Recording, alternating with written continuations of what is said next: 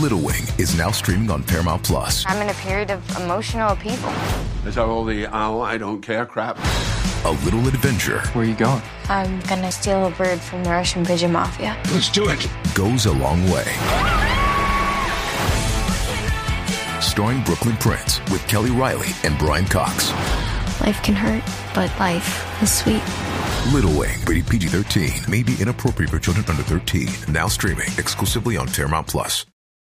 This episode is brought to you by Paramount Plus. Get in, loser! Mean Girls is now streaming on Paramount Plus. Join Cady Heron as she meets the plastics in Tina Fey's new twist on the modern classic. Get ready for more of the rumors, backstabbing, and jokes you loved from the original movie with some fetch surprises. Rated PG 13.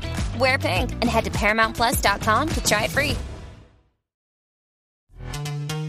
This episode is brought to you by Pepsi Wild Cherry. Pepsi Wild Cherry is bursting with delicious cherry flavor and a sweet, crisp taste that gives you more to go wild for. Getting wild may look different these days, but whether it's opting for a solo Friday binge watch or a big night out, everyone can indulge in their wild side with Pepsi Wild Cherry. Also available in Zero Sugar. So grab a Pepsi Wild Cherry and get wild.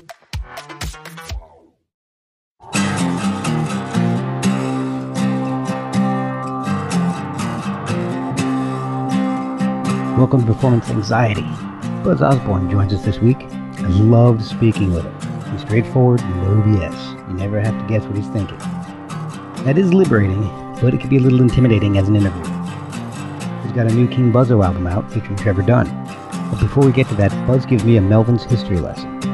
He's always been an artist who forges his own path, regardless of trends or popular opinions, to create music that he wants to make. We touch on how he met Dale Crover through an Iron Maiden Loverboy cover band, how amazing technology can be, and the wonderful things he's gotten through music. Most importantly, has been his wife for 27 years. Pick up Gift of Sacrifice by King Buzzo featuring Trevor Dunn wherever you normally get your music. Follow Melvins on social media to find out about future tour plans.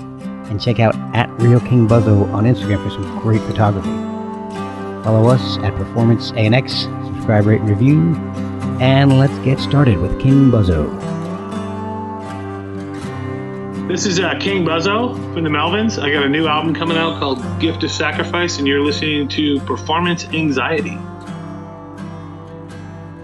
The first thing I want to do is thank you so much for this opportunity, man. This is this is uh, really cool. I never imagined I'd be speaking with uh, King Buzzo on my podcast. Really? How, how long have you been doing the podcast? Uh, this is about two, I guess, close to two years. Um, Wow. uh, the first thing I want to find out about is, is a little bit more about how you got into music in general. I mean, were you when did you start playing music? Was guitar your first instrument, or was there something else that got you into it? No, guitar was my first instrument. I think when I was in sixth grade, we played. Uh, we had like a um, band, like you know, band, and then I played trumpet, but I don't even remember. Ah, my trumpet. daughter plays trumpet. Yeah, in hindsight, it was kind of a waste of time. it was in junior high school, and I just didn't really care about it. You know, yeah. so that was that was it. Okay. that, play, and then I started playing guitar near the end of high school. Oh, okay. I didn't play when I was younger. Like Dale Drummer in the Melvins has played guitar since before he played drums. So since he was, you know, before he was ten. Oh my gosh. yeah. so you not were- me. Same as Steven. Steven in the, Melvins, a bass player. He's been playing bass since he was like eleven. You know. Oh, jeez. So okay, so you weren't one of those guys who was walking around high school strumming away, showing everybody what you know, showing off to everybody. Not really. I played a little bit in high school. Okay. There was a acoustic guitar class you could take, but it was a waste of time. With a really grumpy teacher who uh, I don't know what his problem was. You know, he seemed it'd be like it's like what I would imagine taking a guitar class from Ted Kaczynski would be like. You know, Oh, gee. That's rough. Oh, Jesus. So yeah, I didn't. It, but despite that, that was when I was in tenth grade, I think. yeah, And I didn't get an electric guitar until I was nearly out of high school. So and you, the Melvins, you kind of crap, You, well, you, crap guitar. oh, oh, yeah. but no, you, you started the Melvins like right out of high school, right? Yeah, So they right away. so they were your first band, then I guess, right? Yeah, pretty much the only band. Um, uh, in hindsight, it seemed like it was a long time between the time I started playing and the time we were actually playing shows and stuff. But it really wasn't that long. Oh, really? How? When? How? Less than a couple years. Oh, okay, okay. And what, what, what were you listening to at that back then? What was what were your influences? Oh my God! I started listening to rock music when I was about twelve. Okay. And the ran the gambit because I didn't have any older siblings who were into cool music, or uh, I didn't have any older siblings, and I didn't have any uh, cool friends whose older brothers or sisters would play the music. I didn't know anybody, you know. I didn't really have seventh, eighth, ninth grade. I didn't really have too many people I hung out with. A little, but not really what I would consider friends. Okay. Not anymore. And then ninth or tenth grade. Tenth grade, I started tenth. Yeah, around tenth grade, I started hanging out with Mike Dillard, who ended up being the uh, drummer in the Melvins. Right. And me and him are still friends, and we now do records. He was a original drummer. Yeah. We do records is called uh, you know Melvin's 1983, which is him playing drums and Dale playing bass. So that's as Oh, close as we'll get back that. So he was out of the band by 84, Okay. and then we had Dale, we had Dale. So Dale's been in, really been in the band almost the entire time. Okay. So and, and then you started off with was it Matt Lukin playing bass or, or drums like you said? Yeah. Okay. But that was not going to, you know, I was kind of done with him before I was even out of high school. Oh, really? Okay. but um, there wasn't a lot of options. I, I came from a rural America town, uh, and I'm not a good, you know, thinking back about the whole thing. I'm not. It wasn't. It wasn't a good fit for me. I would have been much better off in a bigger, much bigger school uh, with with way more people. This was a small school with maybe not even 100 kids in my class, and Ah.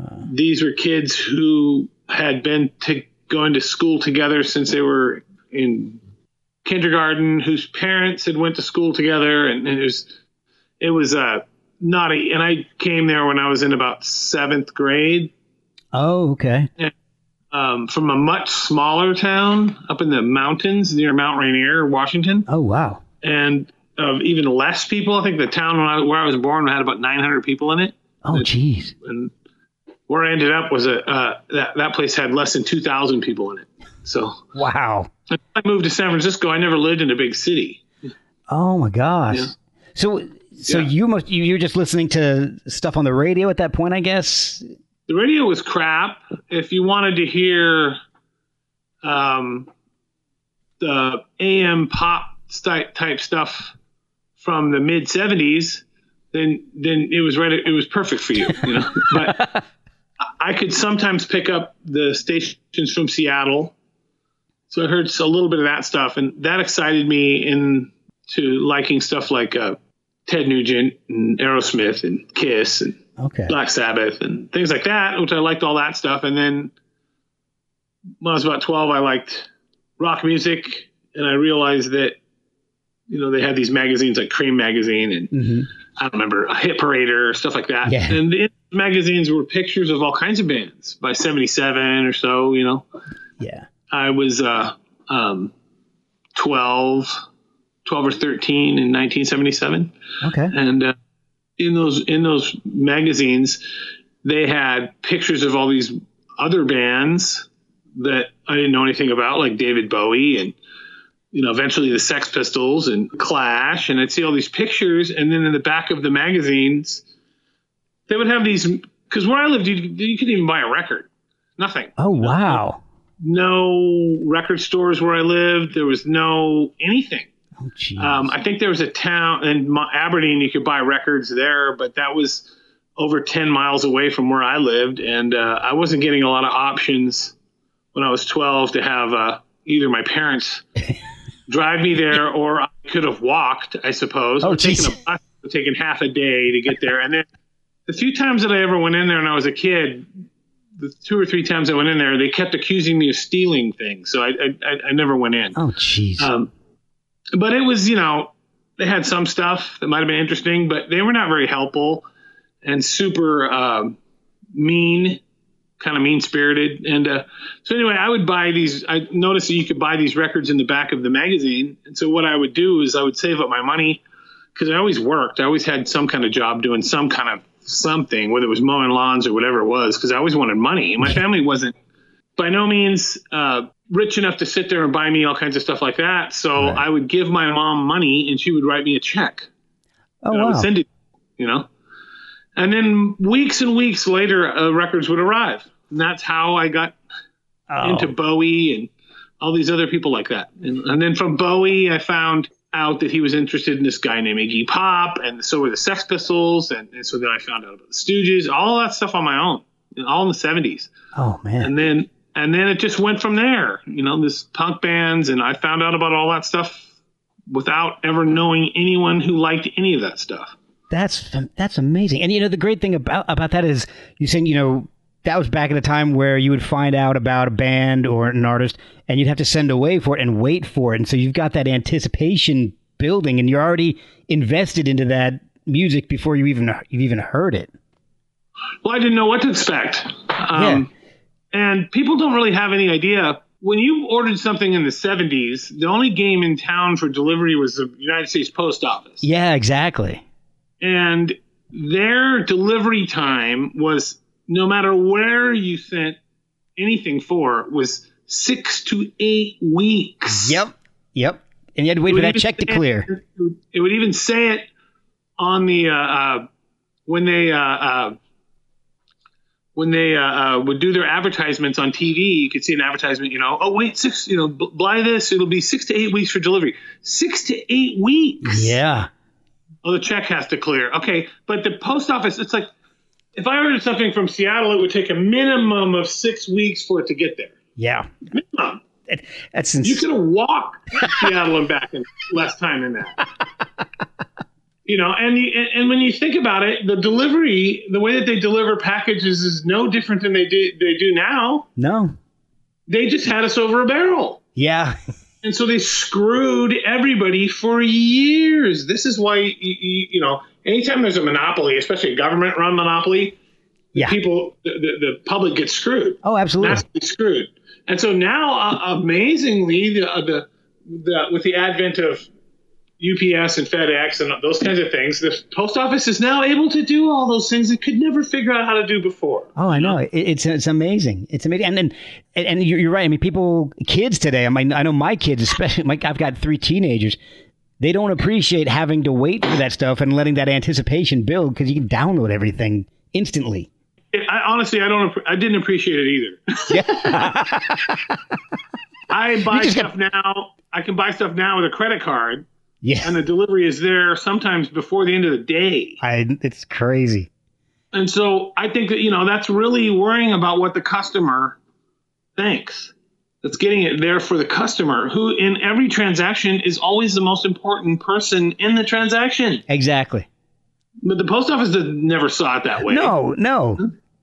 They thought you were just a, mere, merely just a pain in their ass. Yeah. You know. So, and where and where I lived, where I first lived, um, they didn't even deliver mail to your house. You had to go into town wow. and pick it up at the post office. Jeez. You know, the total pain in the ass. People just, you know, I mean, I am not a good old days type of guy. You know, I'm not. Right. I'm really glad that uh, things are a lot better now, a lot different. Life is better in every way now.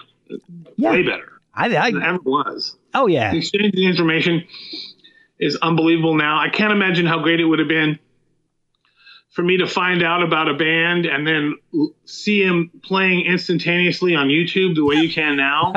yeah. What's this band Blue Cheer? I want to see what that looks like and what that sound. There it is. What's this Captain Beefheart I've heard about? Well, there it is. Yeah. It's it's it's absolutely wonderful, and I don't I don't see a bad side to any of it. I think it's a great thing. The exchange of information is such an amazing tool and we live in such a, an unbelievably tremendous and fun time that it's almost beyond comprehension. It is. It's incredible. Now, the one thing that that I've had this conversation with a lot of people on the show and off the show, and the one thing that that keeps coming back is is you know the, the availability of everything is amazing, and it's incredible to be able, like you said, to be able to research a band. Oh, what is? Who are these guys? Let me look them up Yeah. immediately. Boom. But the one thing that that uh, a lot of people have mentioned is that with the availability of things like Spotify and, and YouTube, there isn't the investment in the music. Like if, if I spent twelve dollars on a record or a CD, I'm gonna spend time listening to it over and over again.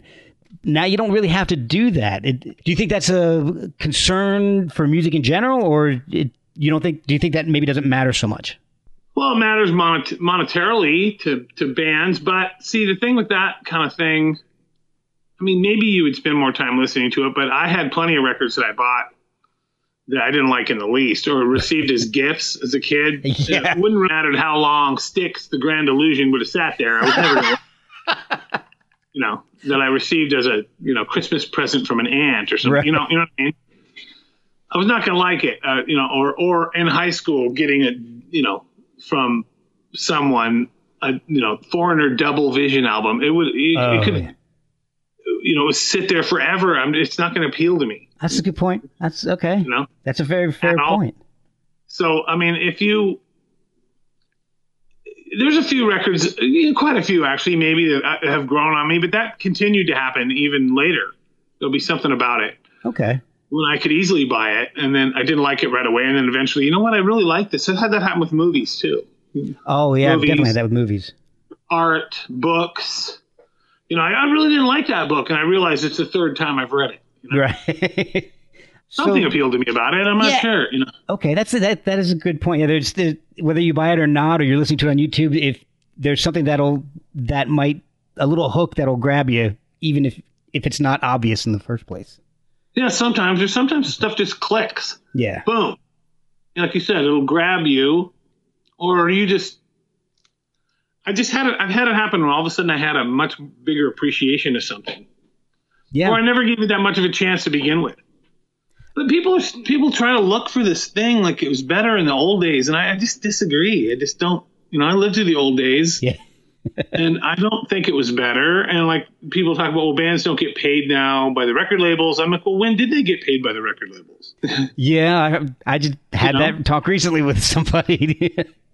It's like you know these who were these check writing angels back in the '60s, '70s, and '80s who, when when bands were selling records that were just happily partying with their money and giving them. I, I know indie labels who shall go nameless, who who sold hundreds of thousands of records all through the '80s and never paid a band the bands a nickel. yeah. Look at look at bands like Creedence Clearwater Revival. I mean, they they didn't get anything, and they sold millions. Yeah, yeah, I don't know. Well, you know, um, on a major label, it's one thing. Um, on an indie re- record label, it's you know per dollar invested, it's a much bigger ripoff if they don't pay you. Uh, yeah.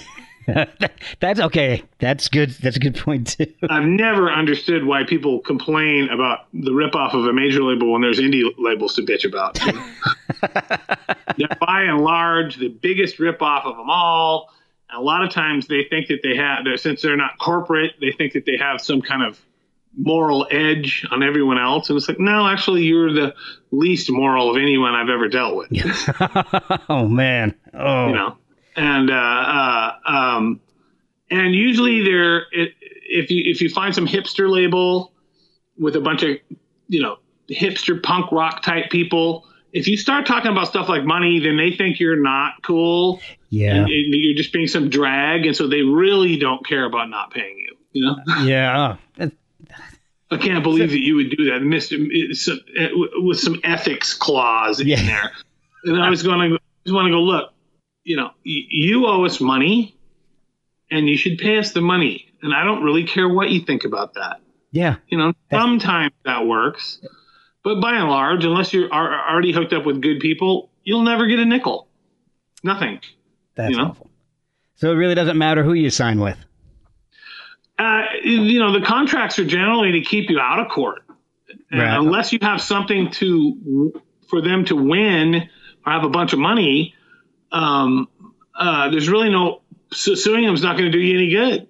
They'll just go bankrupt. But whereas, like when we were on Atlantic Records, you have a big contract with a company like that because they have something to lose.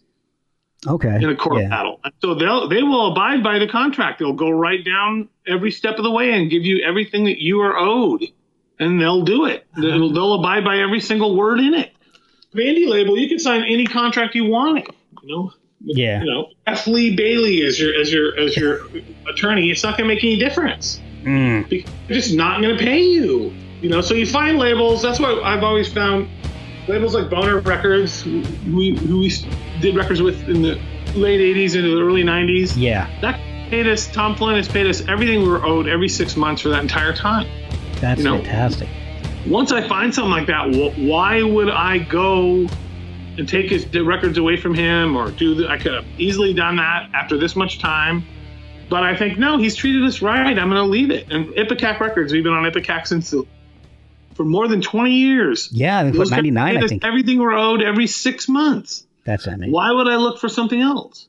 That's awesome, and that, and I think that's part of of the uh, the beauty of having an artist run label. You know, they Yeah, they know. I have. I've, I've been in other situations with hipster artist run labels where they never paid us anything. Oh, jeez. So you know, you, you, it's it's or they pay you once and then you never see another dime out of them, or you never see anything. And I always laugh when people go, "Well, they never send us statements." I go, "I can make a statement for you that says anything Yeah. you want is a check. Yeah. exactly. exactly. Fuck your statement. I mean, yes. exactly. you know, I did all this work and sold all these records for you, and you don't want to come through on your end, or you think I'm being lame for suggesting it. You know, okay, whatever. yeah. Well, you know, as it is right now for indie bands, or you know, underground bands, not like uh, not unlike us. If you want to make something like a seven inch or a ten inch, it's very expensive to do that. It's very expensive, and so you really have to be careful with your money. I, you know, I think it's uh, bands have to really watch out with those sorts of things, and I think eventually it'll come back around to where they'll realize that things like CDs really are a better deal, and they sound really good yeah. and and um, people will realize that, and the vinyl will probably go the way of the pet rock at some point. Again. Yeah.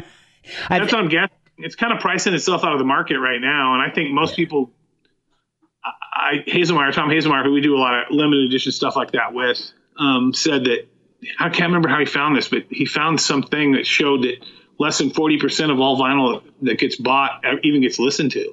yeah. It, it tends to become a collector's item. uh, You know. Which is fine. I mean, I, I collect all kinds of stuff. I understand it. And the other thing is, is there's some amount of people who will buy vinyl, so we'll make some vinyl. And when we do, we'll try to make it really cool and silkscreen covers. And Yeah. I like the art artwork on it and crazy vinyl colors and also all sorts of things along those lines. But Yeah. beyond that, it's immaterial to me um, because the most important thing really is the music Yeah. and uh, um, you know we'll do it because there's a small market out there of people who will buy vinyl that we appreciate, and you know I, I, I will still do it until it doesn't make sense anymore. Yeah. Yeah, ex- exactly. You know, if it if it's gonna help you guys out and get the music out there to somebody, then, then why not? Now, I've got a, a question for you uh, about the name Melvins. How did you guys decide on on Melvins? Uh, we wanted something that was kind of like the Ramones. Okay, That was it. that's it. didn't sound like a punk band. Didn't sound like a metal band. We wanted to play a combination of weird stuff along those lines and not have our name pigeonhole us. We also wanted to make sure our artwork for our uh, record covers that didn't pigeonhole us in one form or another. You know. Okay, okay. and uh, we wanted to make sure that we didn't belong to any club, whatever it was. We don't have any brother bands or people out there that are, you know, working the same. You know, like pop, we're pop, we're a pop punk band. Yeah. great, you know, we're a band that sounds like you know um, uh, something on Lookout Records from a long time. ago. Great, who cares? I never wanted to be that. Well, you managed to to definitely avoid any pigeonholes. That's for sure, because your music is so varied. But I wanted to ask you a little bit about Dale for a second. Um, yes. you I heard, and, and I believe this was in an interview that I heard trying to research for this show, that you f- you found Dale in a co- an Iron Maiden slash Loverboy cover band. Mostly Loverboy. Most How? Yeah, I mean, there's nothing else going on. I was in Aberdeen. He lived in Aberdeen, and uh, I'd seen him play in that band a few times, or one, twice. Okay. And I thought, wow, that guy's good. And what we were looking for at that point was a guy who played, who could play heavy metal stuff. Okay. Because I always liked the way those drummers played. You know, I always liked the way heavy metal drummers played. I thought they were all good drummers. Mhm. I was a huge and remain a huge fan of the Who. I wanted a, a Keith Moonish kind of guy who wasn't worried about breaking his drum heads Right. a little regard for his equipment in general and uh, uh, played the drums like it was uh, like his very life depended on it. Okay. You know, I wanted something that was tribal and uh, pounding, and somebody who could expand beyond that. But I always thought heavy metal drummers were really good, by and large. There's some hair metal drummers, obviously, weren't very good, but usually, even the cheesiest metal bands had good drummers. Okay. Usually, Usually. so I, I wanted to take a guy like that and have him do what we were doing because we, we we we always wanted to incorporate stuff like that from our uh, into what we were doing as well. Okay. Lots of heavy metal stuff and you know things along those lines. But then as well as that, you know, birthday party, you know, Captain Beefheart. we're- We've always described ourselves as, as for you know decades that we're Captain Beefheart playing heavy metal. You know, Uh, yeah. I, I actually that makes sense to me. yeah, that's that's pretty much what we're doing. what? I would say that makes sense. How would how would Captain Beefheart, if he was going to write a heavy metal song, what would he do? I think that's what we're trying to do.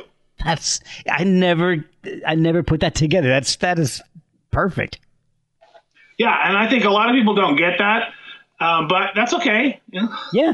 It's lots of people don't understand how I've been able to make a living playing music at all.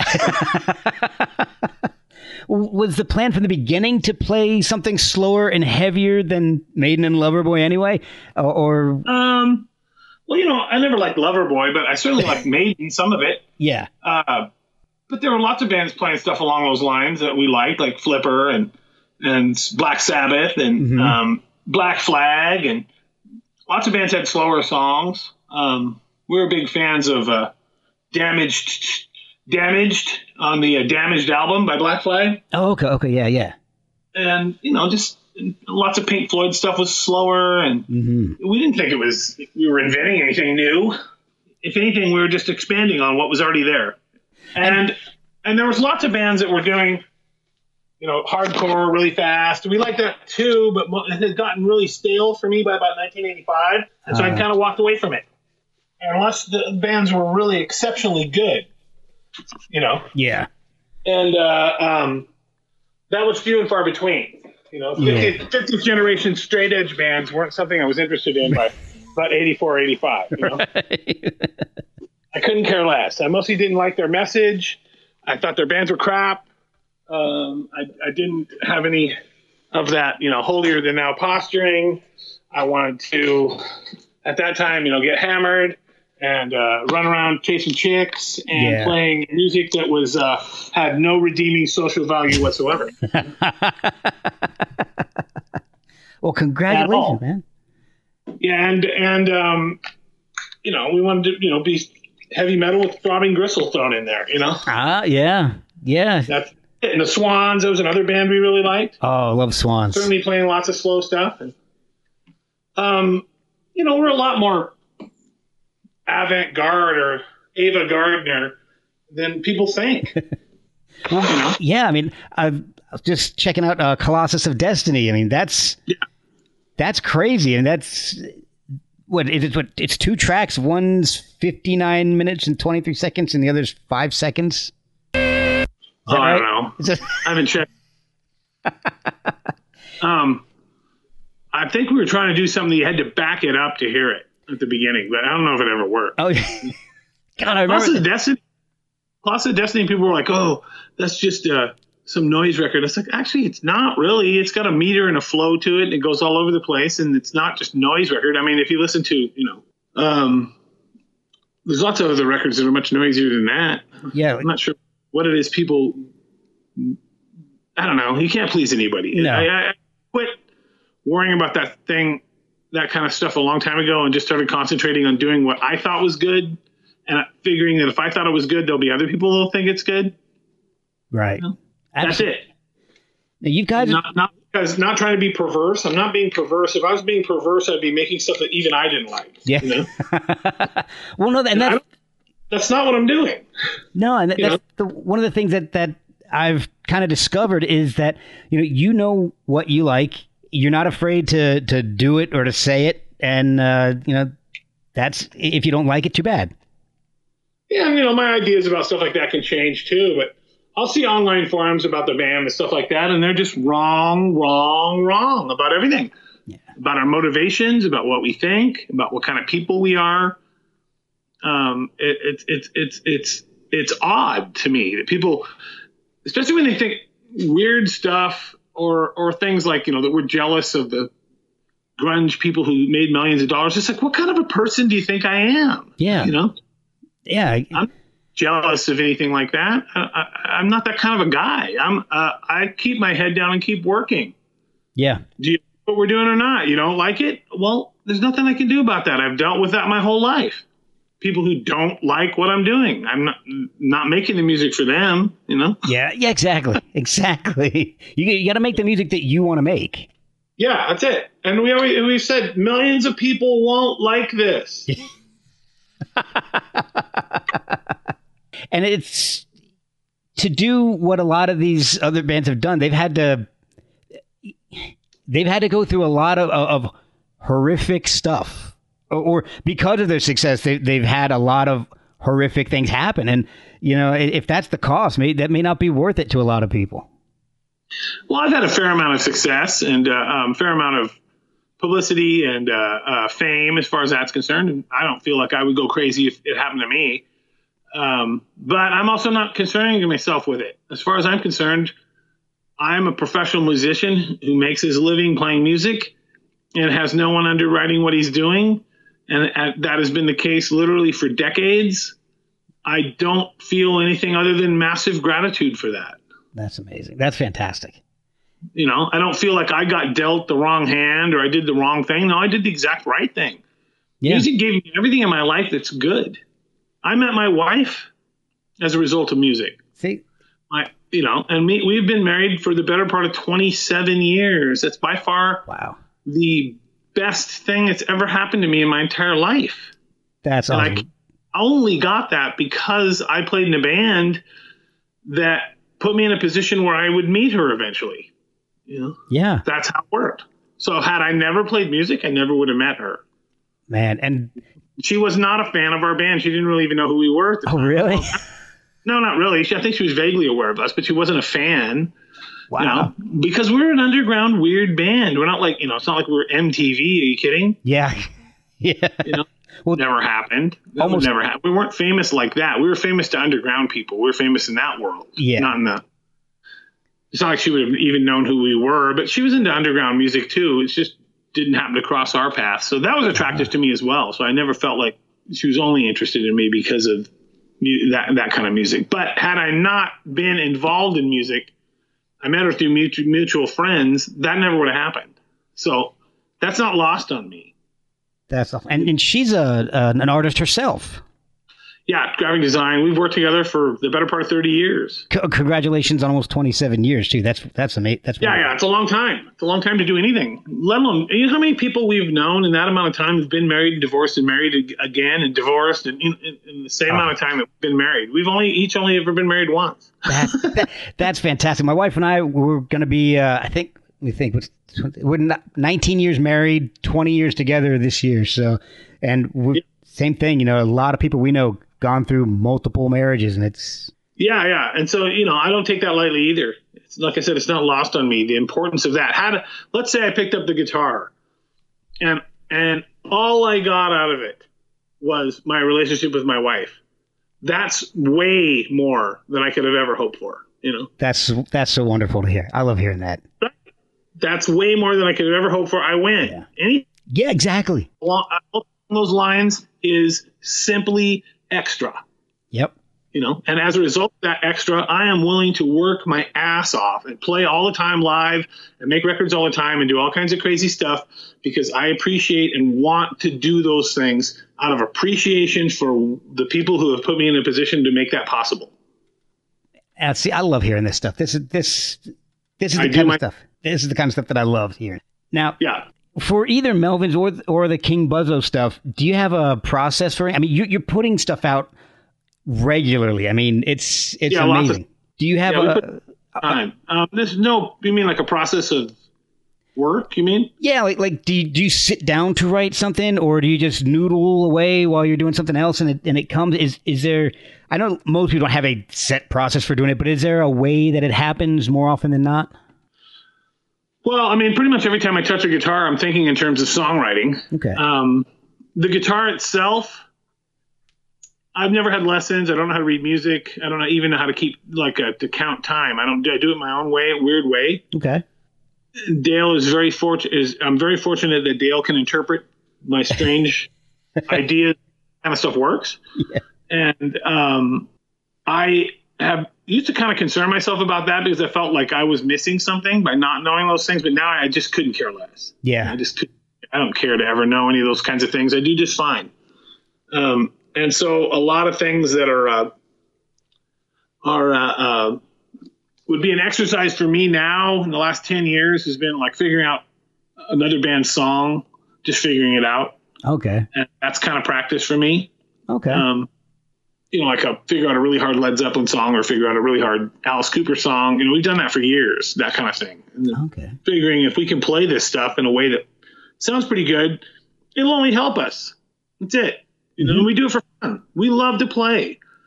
You put us in a room, we'll we'll start playing. There's just nothing around it. But I'll do that at home for practice. Lots of stuff that I would, you know, I never would play. You know, um, we would never would never see the light of day anywhere. Right. It was just for practice. And the other thing I'll do is um, I just start playing riffs in a wide variety of crazy tunings, some of which are are on my own tunings. Oh wow. And um, the last few years, I've really gotten into open E and open G tuning. And I think on their last album we did, no, the record, record before the last one, Mhm. I don't believe there was a standard tuning song on it. Oh You know? wow. It was all in, in open tuning or, or a weird tuning of my own creation. Oh. And I don't care about those kinds of, you know, people getting all weird about, you know, not too many people get weird about it. But uh, um, when they do, I just think, you know, why? These are only tools that will help you be creative. They're not going to hurt you. Yeah. Yeah. Exactly. You know? I, I love open tuning. Lighten up, you know? Yeah.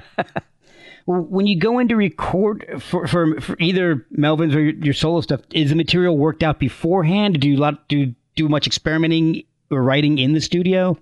Not much writing in the studio. We'll do, we have recorded, we have written and recorded probably, you know, the better part of 500 songs. So it's a, um, after a while, you really start to look for ways you haven't done things before.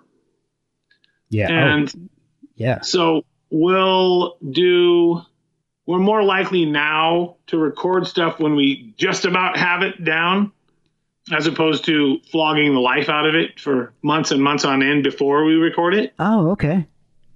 Um, I think it gives it the songs, not always, but sometimes it'll give it a little bit of a life that it doesn't have after you've beaten it into the ground Yeah. with massive rehearsal. Um, if you if you have something that a guy, a musician, you know, uh, a person is barely able to do it, and they're a really good player, they're going to play that. That that's that's a performance you're not going to get after you know two weeks of, really hardcore rehearsal. Right.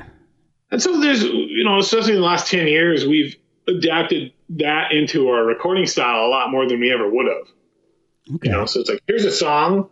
I have this all worked out. I'll show it to you guys. They're all extremely good players.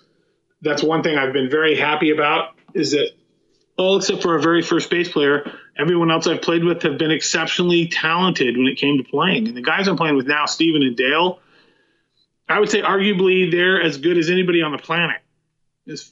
And Yeah. I completely uh, feel honored. It's an honor and a privilege to play with those guys. And so anything I bring in, if we run through it four or five times and they've got it down pretty good, sometimes we'll just track it, Yeah. see how it goes Oh, you know, cool. put a fill here, do that, track it. That sounds great. And it's no one's ever noticed that that's what happened on some on some like you couldn't go through the record to pick out oh which ones did you rehearse and which ones didn't you rehearse Right. you can't tell No. you never be able to you know Yeah. because they all sound good because that's where these guys are at musically Okay. you know i think that's what people like miles davis picked up on especially during his electric era was that they might be able to play this better if we rehearsed it a bunch but it's not going to be better yeah. Yeah.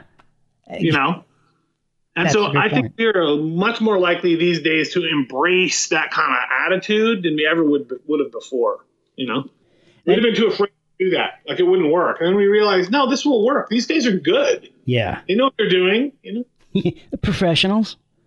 yeah You you trust their instincts you trust their judgment you trust the flow of the music and you play something for somebody and they get really excited about it and they're into it that's not going to be like that in two weeks yeah. yeah. Yeah. It'd be like that now, and I want to record that moment. Not always, but sometimes I want to record that moment and, and savor it, and realize that you know we really only played this song three or four times, and then it, and that's how it is on the record. yeah. We'll go back and do some guitar overdubs and stuff like that, but um, but the basic drums and sometimes the basics of the song are are done in that way. Lots of times the drums, not always, but you know, lots more now than we ever would have. We would never have considered that back in the a long time ago because we would have had studio was really expensive, and now we have our own studio, and uh, um, we needed to have our shit wired before we ever got through the door. So Oh yeah, yeah. And now I, I do have a, a question about the solo stuff that you're doing. I mean, you've done, Yeah. you've been a Melvin, the Melvin for or since the early '80s. So you know, almost thirty. 83. 83. God. But you've just started doing solo work. Um, is there a reason you're just now getting into doing some some you know solo acoustic albums? well, I did I did my first solo acoustic record um, in 2014. Right, right. which is uh, this machine kills artists and Yes. so that one i decided i wanted to do it i kind of stuck my toe in the water a little bit here and there and then uh,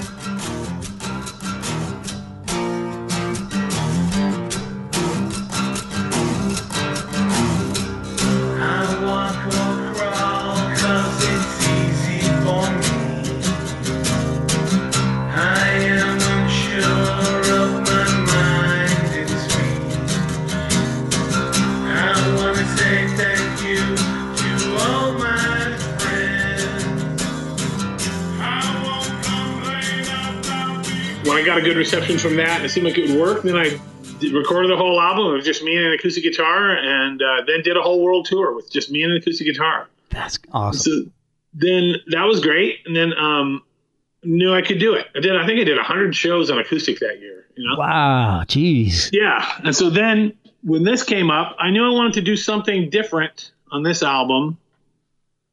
And uh, we did a lot of work between 2014 and now, and um, it was time to do it. So I knew I wanted to be different. Uh, so originally, my plan was, and how most of it was recorded more than a year ago, was to have acoustic guitar with modular synth and vocals. That's Okay. what my original plan was. you Okay. know? And so I wanted it to be if, you know, like throbbing gristle meets acoustic guitar meet, you know, Okay. uh, uh, that kind of thing, sort of those kind of elements mixed in there. I had never heard anybody do that. And then no.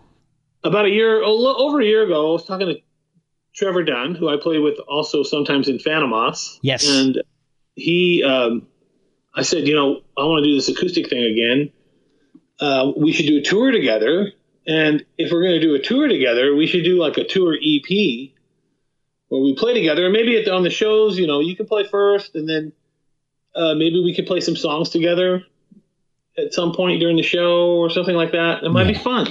He was like, that sounds great. So I had my acoustic record done, or pretty much recorded most of it. And then I said, uh, uh, come on out. This was, this would have been February or March of, you know, last year. Okay. And, uh, uh, he came out. He was here for two days. We figured we'd get enough for uh, this EP, and I go, well, try playing on one of these songs. We'll put it on the EP. Maybe we'll just have this version have bass on. it." And the only instruction I told him was to play overplay.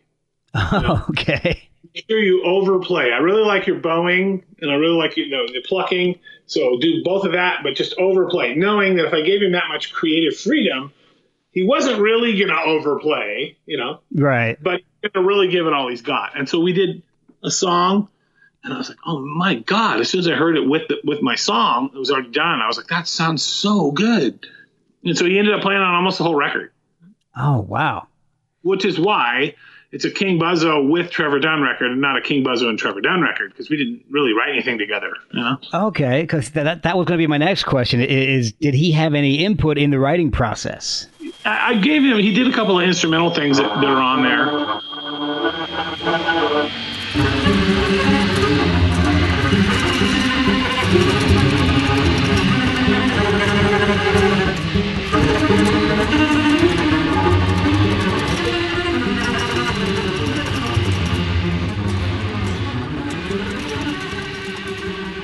Um, that wouldn't have been, and then there's some songs on the EP that aren't on the album that might have been, you know. So, Okay. But it, to call it a Trevor Dunn and King Buzzo record, it just isn't true. We might do one of those in the future, but um, that would be more, you know, more of a collaboration okay.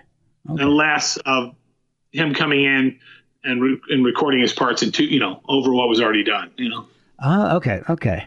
Some of the songs on "Gift of Sacrifice" are, are longer than the songs on on uh, "This Machine Kills Artists." Uh, Was that conscious to, to just kind of stretch things out a little bit, or was it just the way the writing went?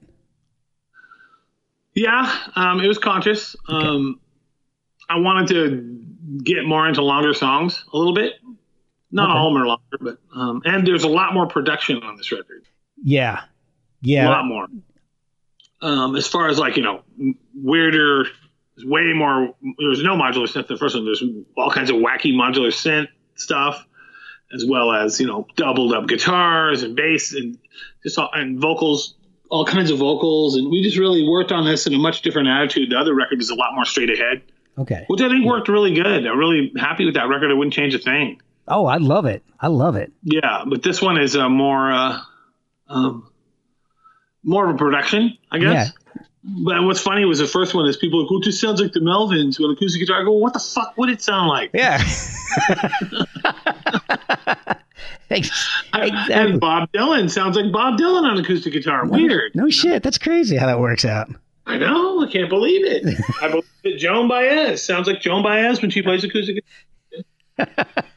So- Strange as it so you mentioned that the, the modular synth is that what's going on at the end of delayed clarity?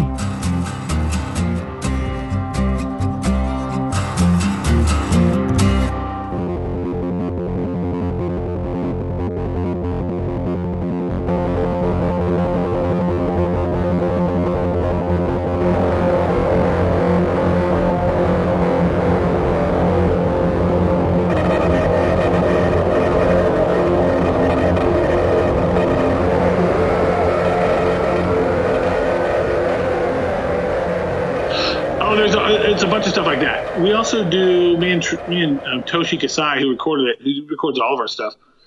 Me and him are really good at you know, making crazy sounds out of almost nothing. Well, We've been doing that for a long time. well, I noticed that there's a there's a bunch of songs that end with with something really weird going on. It's it's I love Yeah. it. That's awesome. Yep, that's part. That's part of the plan to take you out of the realm. Like my wife, when I played her the whole album, which is like we mastered this thing December nineteenth. Okay. and so I've been living with it since then. Since before that, when I'm listening to the uh, mixes of it, but uh, um, now is when I can enjoy the record. And so when I, you know, like up, right up until about the time it comes out, and then I've moved on. It's about you know five or six months. I've lived with the record before anybody has ever heard it, Yeah. hardly, and then I move on. Well, I played the whole thing for my wife, obviously a bunch of times, because I always care what she thinks, and she says like you and Trevor have created something I have uh, something I haven't ever heard before. You know, Yeah. The thing is different than anything I've ever heard before, which is which is uh, ha- I was happy she said that because she's not a good liar. Oh, good. that's that's a good quality. I believe. You know, That- well, I was listening to it, uh, and, and to me, housing, luxury, and energy is is just a beast of a song. It's and Yeah. I'm not blowing smoke when I, I'm, I'm seriously telling you that it is one of the best songs I've heard in years.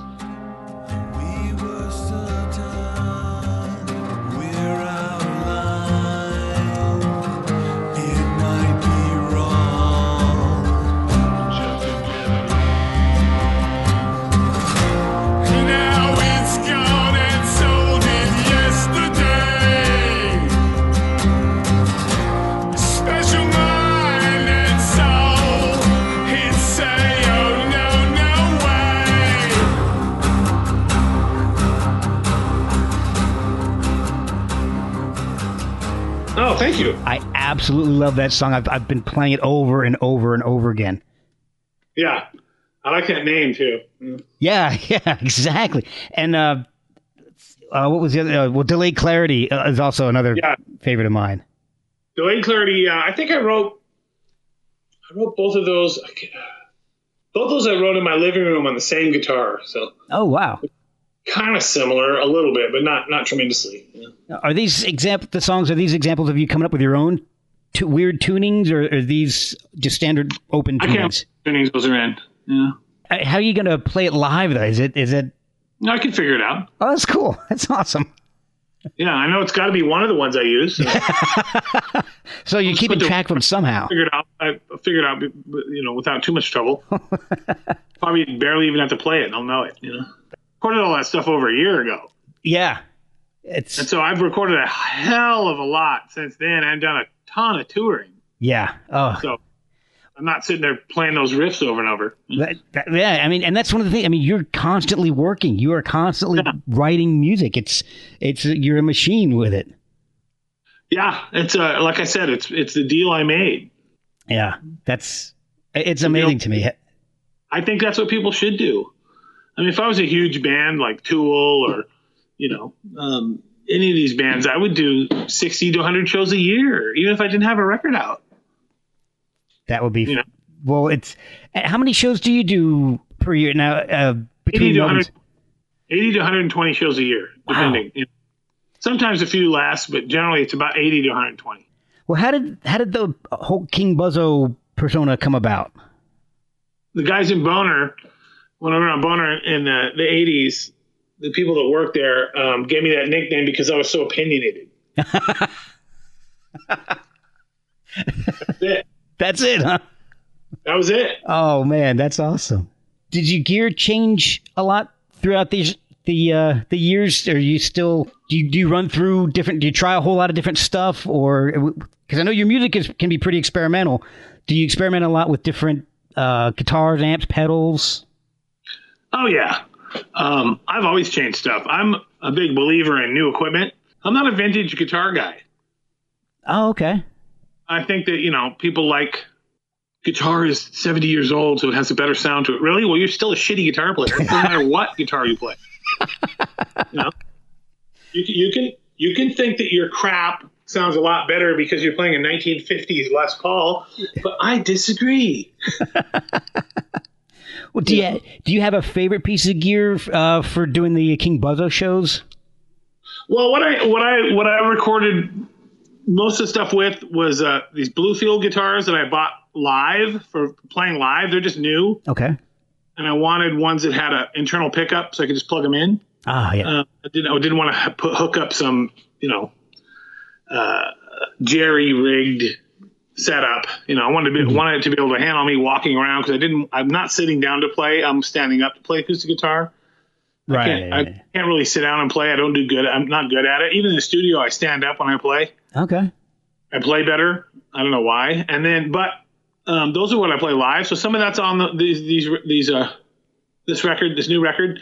The first record, I didn't have those guitars yet, so I played a Buck Owens American and I played a Gibson that Toshi had. Gibson Okay. acoustic Toshi had. But both these records, the acoustic guitars are not ran through amplifiers. Neither is the bass. It's all acoustically mic'd. Oh wow.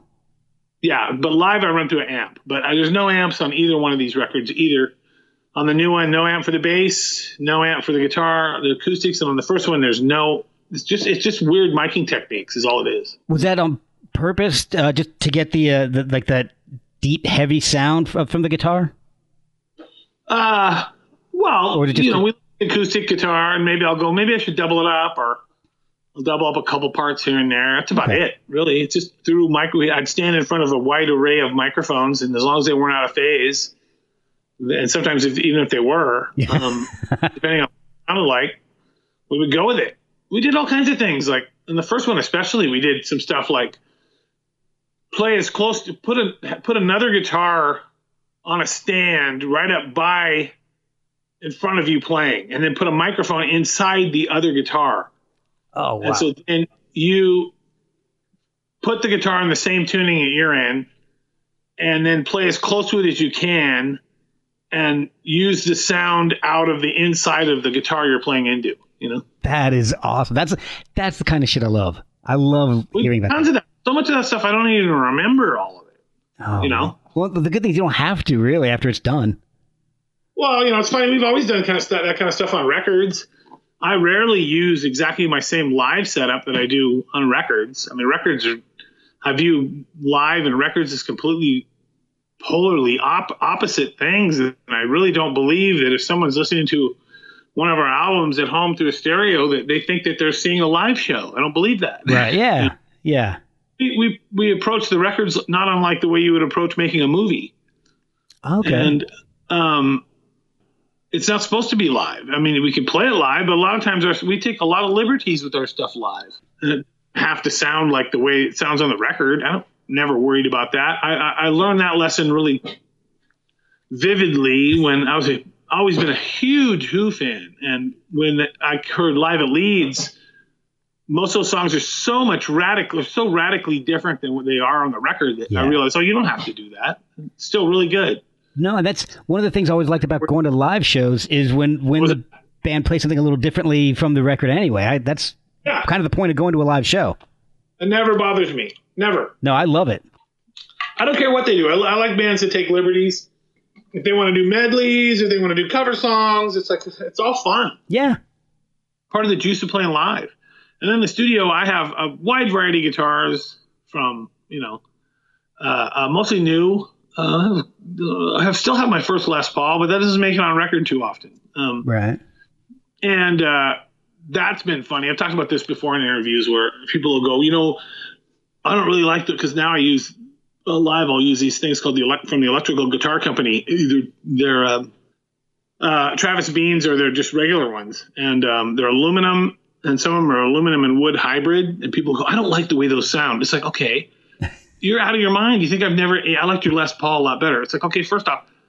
You think I've never AB'd these? Right. yeah. ever? You know, are you, are you, are you drunk? and they'll go, well, like the sound on Stoner Witch with the, with the Les Paul sounds a lot better. I go, well, what song? Like Revolve.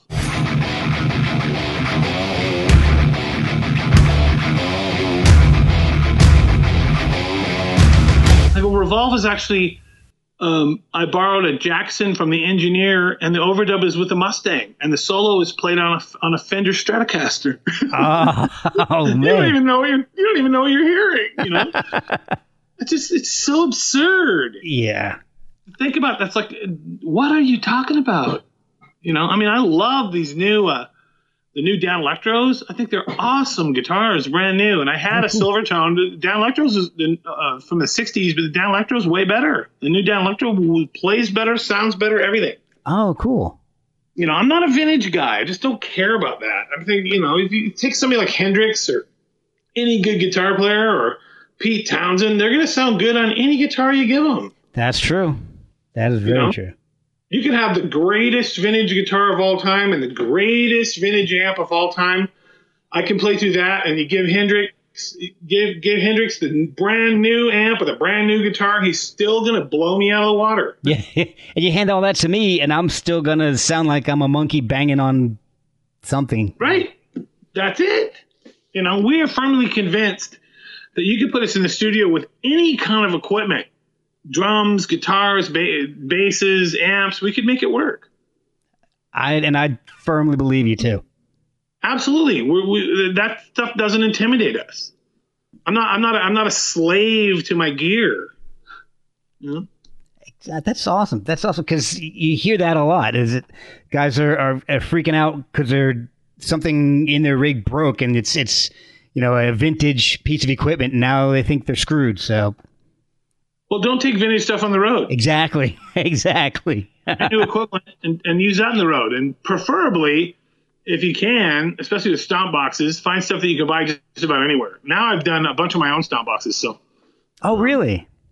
yeah, I did a distortion box, the pessimizer, and a compressor called the compressimizer. And I'm going to do another one pretty soon, but I'm not going to tell you what it is. Oh, and that- is that through uh like a a Buzz series? Hill, Hilbish Design. Okay.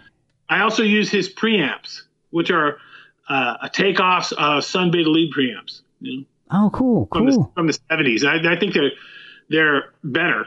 You know, they're more hot. Sound more hot rodded. Oh, awesome. That is Yeah, I love, love it. So I don't use. I haven't for a long time. I don't use tube amps. I haven't for decades, but I have some tube amps that we use in the studio. But they, you know, tube amps on the road are a big pain in the ass. Yeah, and You know, they don't work and they things happen to them. And uh, I need gear that can take a beating. yeah, exactly.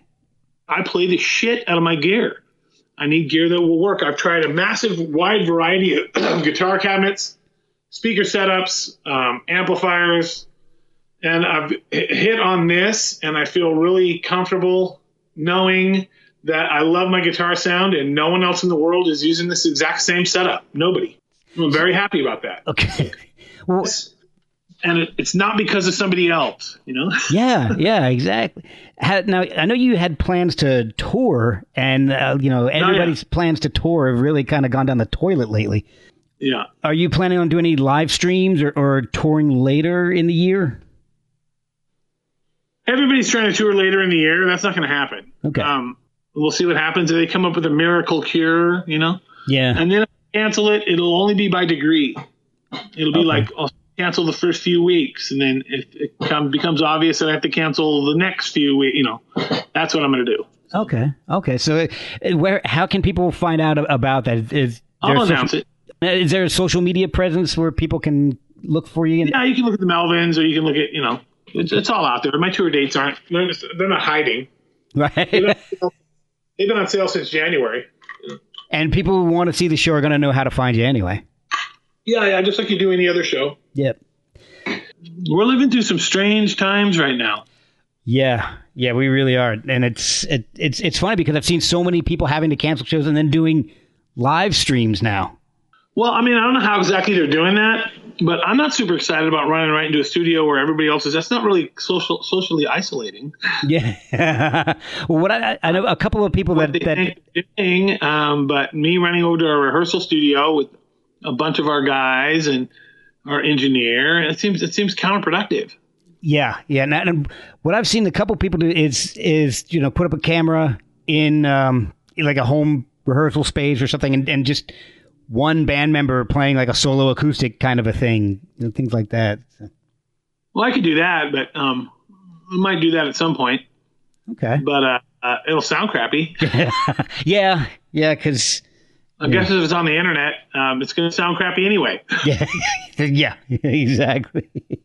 Uh, but then I've I've kept you for over an hour, and I really do appreciate you spending so much time and, and talking with me. Where can Nope. where can people find the album? How how can they purchase it when it comes out? It's on Ipecac Records, so you can buy it anywhere uh, that you normally buy records. It's distributed in the U.S. Um, hopefully by then, Amazon will be back to selling to delivering music again. Yeah, Um, we still sell a lot of hard copies of our stuff.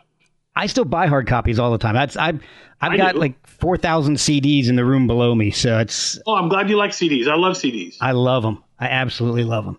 They sound unbelievable. They they do. I don't know why everybody gives them such a, a, a bad rap because they're easy, they're portable. Yeah, they're affordable and they sound great.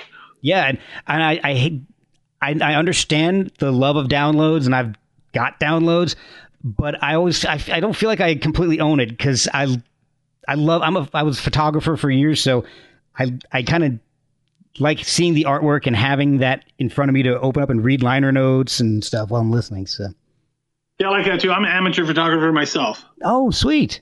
Yeah, I have an Instagram account. You should check out Real King Buzzo. Okay, I will. Ch- I'll check it out right after we record. Um, Uh, people can check it out. It's just my photography. There's no selfies. I'm not selling anything on it. I am putting together, finally putting. I've been taking pictures forever, and once the digital thing happened, yeah. uh, I could never really afford film and all that and developing prior to that. But once the digital thing happened, my ability to take pictures and the amount of pictures I took just exploded. Oh yeah. I, mean, I went to. People for a long time. You should do something. You should do. I just did it for my own my own enjoyment. And Yeah. Now I have a for about probably coming up on a year. I've had an Instagram account finally where I've been showing off my photography and got a really really good response from it. So That's awesome. I, I didn't realize it. I'll have to check it out uh, after we record. real King Buzzo. Real King Buzzo. Awesome. And then and if Mine you, has an asterisk next to it, so you know it's me. oh good. And all it is is pictures that I've taken. I'm behind the camera. I'm not in front of it. It's, Oh. it's no pictures of me doing anything. It's just me taking pictures of other people or animals doing stuff. Oh, that's cool. That's awesome. I went to college for it for for uh, years, and then I did it professionally for a while. So uh, I, I, yeah, I love photography. I've loved it for it's one of the one of my passions. Oh man, that's I'm I'm definitely checking out as soon as we wrap up here. And uh, I, if you want to, if for some reason you're bored and you want to check out my Instagram, because I've I've actually gotten back into shooting a lot of live music. Uh, shot failure, uh, Wovenhand, cool. uh, Fireball Ministry. Yeah, I don't think I would be good at that. Oh man, I would love for you to check mine out and, and uh, let me know what you think. By nature, you know, Yeah. well, that's what I do mostly. I'll check you out. I- If I would love it if you would check mine out too. It's at Absolutely. It's at Marc X Shea. It's M A R C X S H E A. Okay, I'll check it out for sure.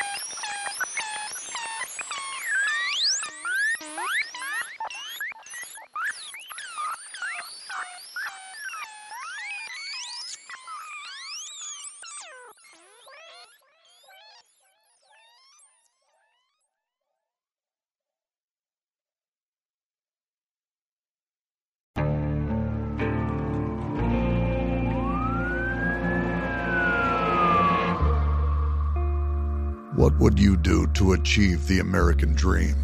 The big house, the happy family, the money. 911, what's your emergency? Would you put in the hours? Would you take a big swing? What's the problem? What's the problem? Would you lie?